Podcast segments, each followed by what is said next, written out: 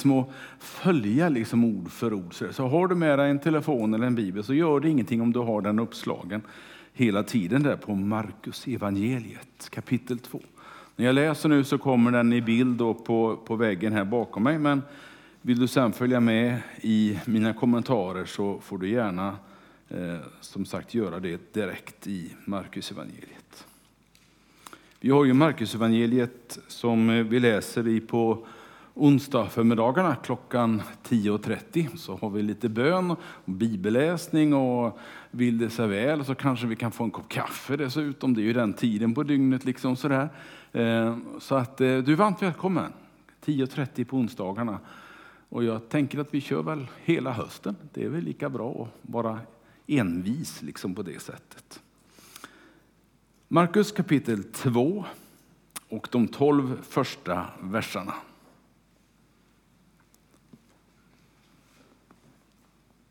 Några dagar senare kom Jesus tillbaka till Kapernaum.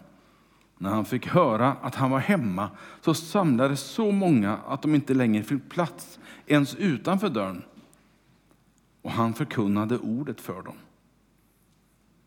Då kom man till honom med en förlamad som bars av fyra män. När de för folkmassans skull inte kunde komma fram till honom så tog de bort taket över platsen där han var. De gjorde en öppning och sänkte ner bädden som den lame låg på. Och Jesus såg deras tro och sa till dem, mitt barn, dina synder är dig förlåtna. Nu satt där några skriftlärare och de tänkte i sina hjärtan, varför talar han så? Han hädar ju. Vem kan förlåta synder utom Gud?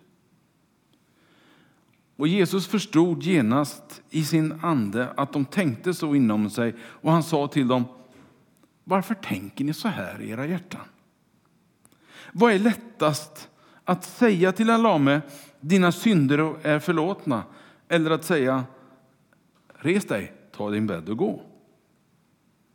Men för att ni ska veta att Människosonen har makt på jorden att förlåta synder, så säger jag dig. Och nu talade han till den lame. Res dig, ta din bädd och gå hem. Då reste sig mannen upp genast och tog sin bädd och gick ut inför ögonen på dem alla.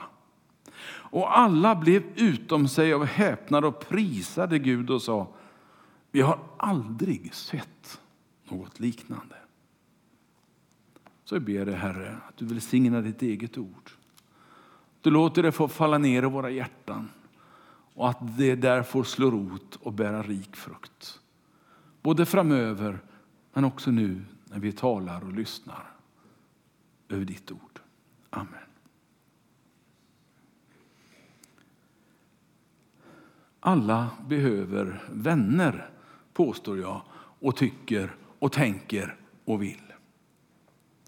Kommer du ihåg dina tidigaste vänner? Nu låter jag dig tänka till lite. Kommer du ihåg de där tidiga vännerna? När du inte var så katig och så många meter över havet utan kanske bara någon meter. Mina första vänner var de som bodde i kvarteret där jag växte upp i Kungälv. De gick jag, flera utav dem, de flesta av dem gick jag i skolan tillsammans med i nio år till och med.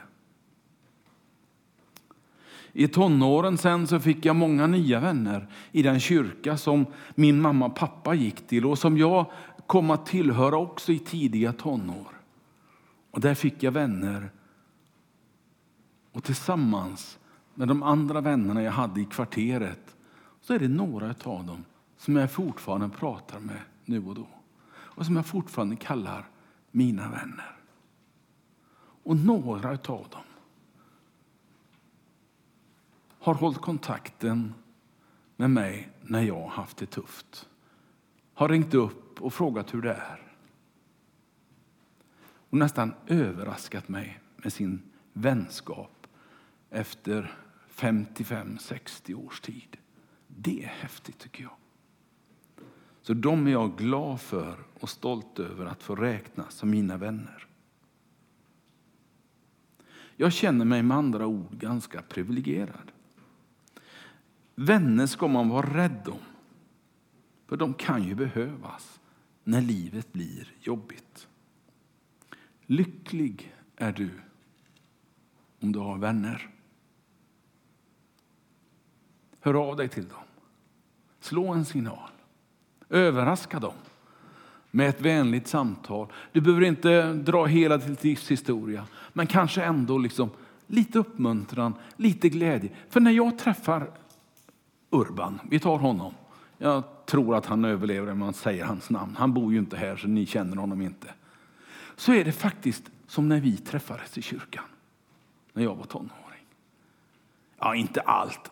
Jag är lite mera växt på den delen än vad jag var då. Det kändes som att jag var mera växt på den delen. Men vår vänskap har liksom, den bara fortsätter. Den tar bara vid när vi träffas. Det är så häftigt. Vi pratar och tycker ganska lika fortfarande. Och vi kan skratta åt samma saker. Vi kan till och med skratta åt våra egna dumheter som tonåringar. Ja, nu gör ju inte ni några sådana, det förstår jag, men, men jag har gjort det i alla fall tillsammans med mina vänner. Några dumheter har vi gjort och det kan vi skratta åt så här långt efteråt. Här möter vi i dagens bibeltext fem vänner. Det står inte ordet uttryckligen, men jag ser det som fem vänner. Och texten berättar för mig att när Jesus kom, var han än kom, och den här gången till Kapernaum, alltså där han bodde egentligen som vuxen, så spred sig ryktet och alla ville göra som ni, komma och höra om honom och höra honom berätta. Det var så fullt i det där huset, för många av husen på den här tiden hade ju en liten innergård Förutom att det var väldigt enkelt så fanns det en liten innergård och det var liksom en liten trapp utanför huset som gick upp till taket som man kunde vara på. Man kunde eh, torka dadlar, man kunde liksom göra allt möjligt på det här taket. Det var alldeles smockfullt. Så när de här vännerna fick höra att Jesus var på gång, men vi vill också höra honom. Ska du med? sa de till sin lame vän. Han kunde själv inte ta sig dit. Han kunde inte gå, han kunde inte röra sig lika lätt som alla vi andra. Det fanns förhinder för att han skulle få höra om Jesus. Och De här vännerna de insåg det och ville hjälpa honom. Och Det var inte det att de erbjöd honom skjuts bara, eh, körde fram sin bil, utan de bar honom. Jag har ingen aning om hur långt jag kan inte gatnätet i Kapernaum, varken då eller nu, trots att jag har varit i Kapernaum faktiskt eh, sista åren några gånger och gått på de där gatorna. Så jag har ingen aning om hur det såg ut då och var det här skedde någonstans egentligen i stan. Men det spelar ingen roll, för de engagerar sig för sin kompis. Om de skulle få höra Jesus så ville de att han skulle få höra Jesus också.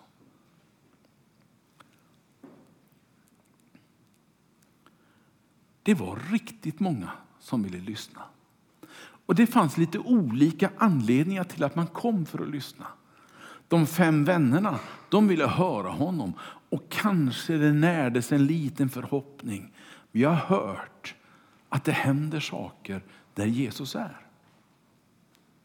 Kanske han kan göra någonting för vår lame vän. Det står att Jesus predikade för dem allihop. Han predikade för dem som trodde på honom, de som var hans kanske närmsta vänner själv. De som var hans familj kanske var där. Han predikade för dem som var skeptiska, för de var ju också där. Det står i, min, i texten här och på några ställen i Bibeln att det var ofta fariseer och skriftlärde. Det vill säga de som kunde egentligen väldigt mycket om, om eh, den första två tredjedelar av vår bibel som vi kallar för Gamla testamentet, men som de kallade för lagen, Tora, som de höll väldigt högt. För juden och var och är Tora, böckerna, skrifterna, oerhört nära och viktiga. Och de var laglärde. De kunde sina skrifter. De hade pluggat länge. De kunde långa delar utan till. Jag kan inte många versar utan till, men några kan jag. Men de kunde hela sammanhang. Vissa kunde hela böcker. Någon kunde hela saltaren. De var där. Men de var inte där för att eh, de bara var nyfikna. De var där för att kritisera. Jesus satte inte några etiketter på dem. Han predikade för dem allihop. Och det tycker jag är så skönt med Jesus. Han välkomnar oss alla. Om du sitter här och är lite fundersam på ungefär som, som radion sa i början att eh, de där som tror på bok, bibelboken, de är nog lite, ja, kanske inte som alla andra. Ja, du är inte först att tänka så, det ska jag villigt erkänna. Det trodde man redan när jag var ung. Då sa man att pingstvännerna i, i kyrkan i Kungen de klättrade på väggarna. Och det var gammalt redan då när jag var ung. Det var, det var lika fel, förutom när vi målade väggarna. Då brukar vi ta bilder på det där och så skrattar vi och sa nu klättrar vi på väggarna i alla fall. I övrigt gjorde vi inte det, jag lovar. Eh, men jag tror att de här fyra vännerna de insåg att han behövde verkligen Jesus, den här mannen. Vi måste göra vad vi kan för att få honom dit. Och nu är jag nästan inne på alfa när jag tänker på vår situation. Vi måste göra vad vi kan för att få människor att komma till tro. Att komma till kyrkan, att komma på en alfakurs. För människor kan så lite om kristen tro idag. Därför är ju gänget här framme att gratulera som får gå och läsa varje ska vi se, torsdag, onsdag. Ja, nu glömmer jag bort det. Vad är det? Ja, jag bara kollar så att de kunde också, Karo. Jag vet att du förstår. Eh, det är så viktigt att få höra och lära sig om Jesus. Nu ska jag inte ha något korsförhör med så ni kan koppla av. Eh, inte alls. Eh, men jag tycker att det är viktigt att man får lära sig om Jesus. Och inte minst i tider som just nu är, när det är så många som kan så lite. Och hur ska vi göra då? Ja, vi får göra som vi alltid har gjort. Bjuda med människor. Bjuda med, vilka då? Våra vänner. Eller hur? De som vi redan har ett samtal med, de som redan har ett förtroende för och som redan känner att ja, eh, honom, henne kan jag lita på. Ta upp det. Presentera det som det här är någonting viktigt som jag känner i mitt liv. Vill du höra mer? Välkommen till kyrkan. Vi har alfakurs här och i Ekumeniakyrkan kommer det igång, om det inte redan är redan igång en alfakurs. Och det finns så många andra tillfällen att bjuda med sig människor till. Gudstjänsten, till eh, söndagsskolan. Jag hoppas och ber, ni vet, jag har sagt det förut, att det kommer igång igen. Jag längtar efter barnen i gudstjänsten. Jag hoppas och tror att vi ska komma igång med ungdomsarbetet i höst igen. Nu har det varit lite vilande över sommaren. Ja, vilande, ja, det har funnits, men det är inte på samma sätt som de vanliga fredagskvällarna. Våra torsdagssamlingar med, med barnen. Ja, det finns så mycket aktiviteter som är så viktiga att vi kommer igång med. Och det går inte att annonsera människor till kristen tro. Möjligtvis kan det förstärka det som du har sagt. Jag skulle av hela mitt hjärta vilja uppmuntra dig att bjuda med människor till olika aktiviteter, till olika platser, till olika tillfällen där man talar om Jesus. Vi gör ju mycket annat samtidigt. Här talar vi inte bara om Jesus idag i gudstjänsten, vi sjunger om honom. Vi tittar på film tillsammans. Vi har ju kul tillsammans till och med. Jag tycker det var jätteroligt när Anders skulle predika. Det kanske var en förutsägelse om komma skall. Nu blir Maria alldeles förskräckt. Va? Ska han predika? Man vet aldrig. Var med under hösten får du se. Vi har hemgrupper. Vi har allt möjligt sånt här som gör att det kan vara värt att mötas och träffas som vänner och tala om Jesus, höra om honom. De här vännerna de fick slita, de fick svettas. De bar ju den här kompisen på en bår, tror vi att det var. Fyra stycken, en i varje hörn, precis som jag gjorde på militärtjänsten i Arlanda brandkåren där uppe. Vi bar så svetten lackade där i skogen och snubblade och de flesta överlevde. Alla som vi bar överlevde förresten. Jag ska inte insinuera något annat. Men det gäller att vara lite uppfinningsrik, att vara lite uthållig. Precis som de var. De pratade inte bara om att vi kanske ska göra det, utan de gjorde det. Allt det här behövs när vi ska få med fler Tibro-människor, Tibrobor, i tron på Jesus Kristus. För det är liksom lite grann av vårt uppdrag. Sen ska vi vara kloka, vi ska vara förståndiga och visa när vi gör det och inte slå, ni vet det där med att slå Bibeln i huvudet på folk. Det har aldrig funkat, kommer inte funka den här gången heller. Utan det enda som funkar är att du delar med dig av det som du har i ditt liv. Hur enkelt och som du tycker simpelt, som jag tycker fantastiskt. För det är oftast verkligheten. Våga dela med dig. Våga vara riktig vän med din vän och dela ditt innersta. Den här texten handlar inte bara om vänskapen. Den handlar också om hur Jesus presenterar sig själv. Och jag, jag älskar hans uttryck. När, det, när Markus skriver så här om Jesus, att han såg deras tro. Det står inte ja, han såg vad skröpliga de var.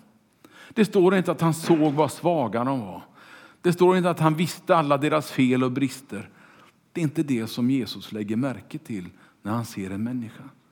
Utan han lägger märke till deras tro. Deras tro som bar sin kompis. Han ser din tro som ber för ditt barn, ditt bönebarn, dag ut och dag in. Han ser din tro. Du som har kommit till den här kyrkan i 10, 20, ja Anders hur många år har du gått där? Jag har ingen aning men det är många år, eller hur? Och många fler av er har gjort många år i våra kyrkor i Tibro. Det är så häftigt att tänka på. Jesus såg deras tro. Han vet alltså vilka vi är. Han känner mig till och med. Han känner dig. Trots kanske ingen la märke till dig när du kom till kyrkan idag. Det kanske inte var någon som vågade du vet, hälsa. Vi börjar ju lite smått att hälsa nu, eller hur? Lite smått. Vi är fortfarande försiktiga, vi är fortfarande avstånd. Men jag hälsade på någon här för någon vecka sedan som, som eh, jag är lite släkt med och sådär. Ja, det vågar jag. Men jag går inte ut och hälsar på stan riktigt sådär ännu. Så det, vi har lite olika gränser som vi drar. Och det får vi ha respekt för. Men Jesus lade märke till dig. Han vet vem du är. Han känner din tro, din längtan efter honom. Vet du, han inte bara ser din tro när allt är gott. Han ser också din tro när du tvivlar. För det står ingenstans att det antingen är tro eller tvivel. Utan väldigt ofta så tror jag att det hör ihop. Väldigt ofta så finns bägge två i mitt liv. Både tro och tvivel.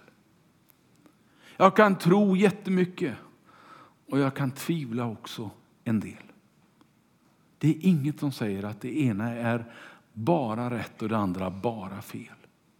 Jag tror att vi människor, så länge vi är här, så är det en kombo av de där två sakerna. Att ibland så undrar hur i all ska vi ro det här i hamn? Hur i all ska det här gå?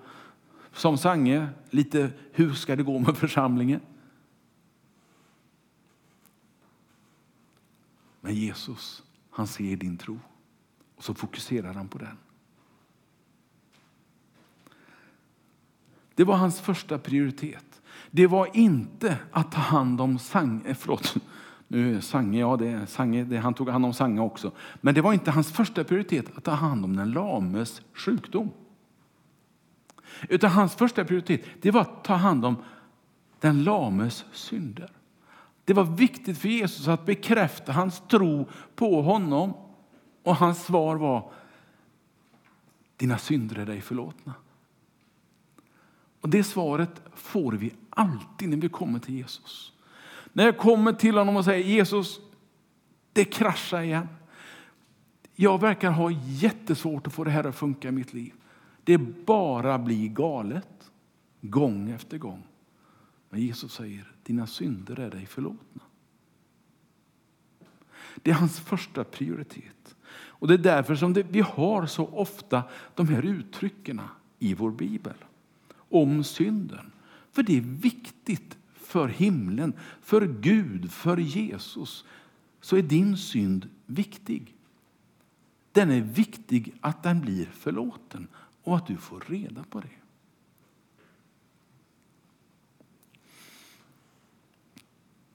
Egentligen så är den viktigaste förlåtelsen det är den här försummelsen att inte ha Gud med i livet.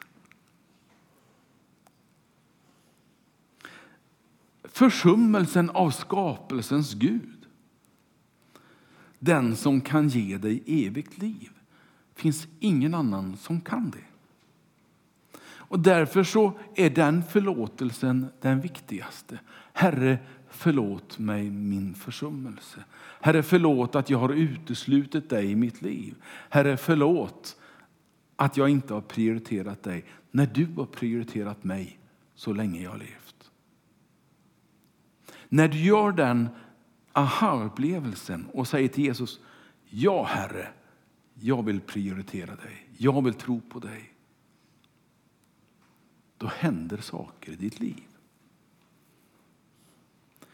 Du får ett evigt liv, vilket inte är en liten gåva. Du får förlåtelse av himmelens Gud.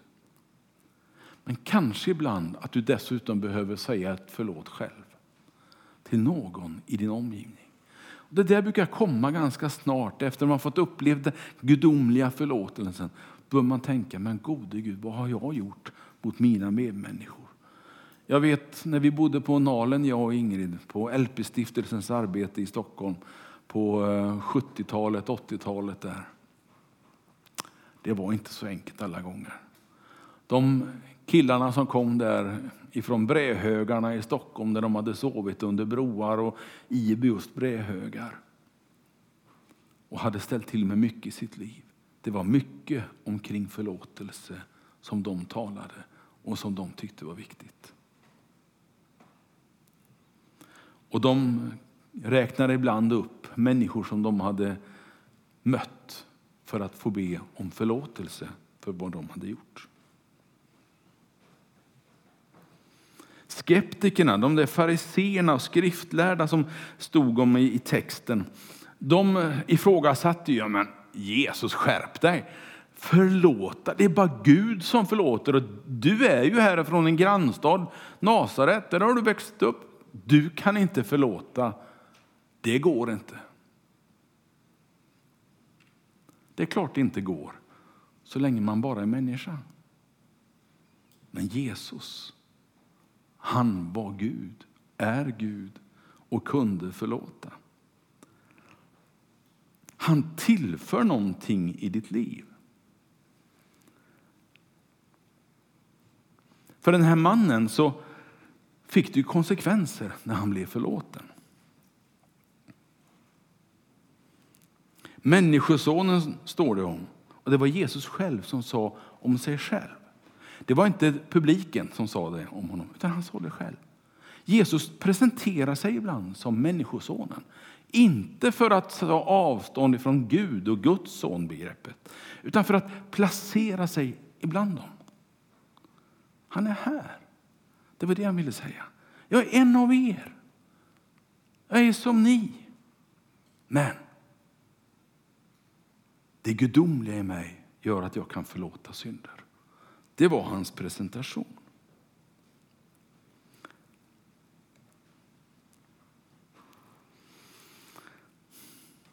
Vad som händer sen, det är inte det viktigaste för Jesus. Men ibland gör vi det till det viktigaste. Det är när han säger till mannen, du, res på dig.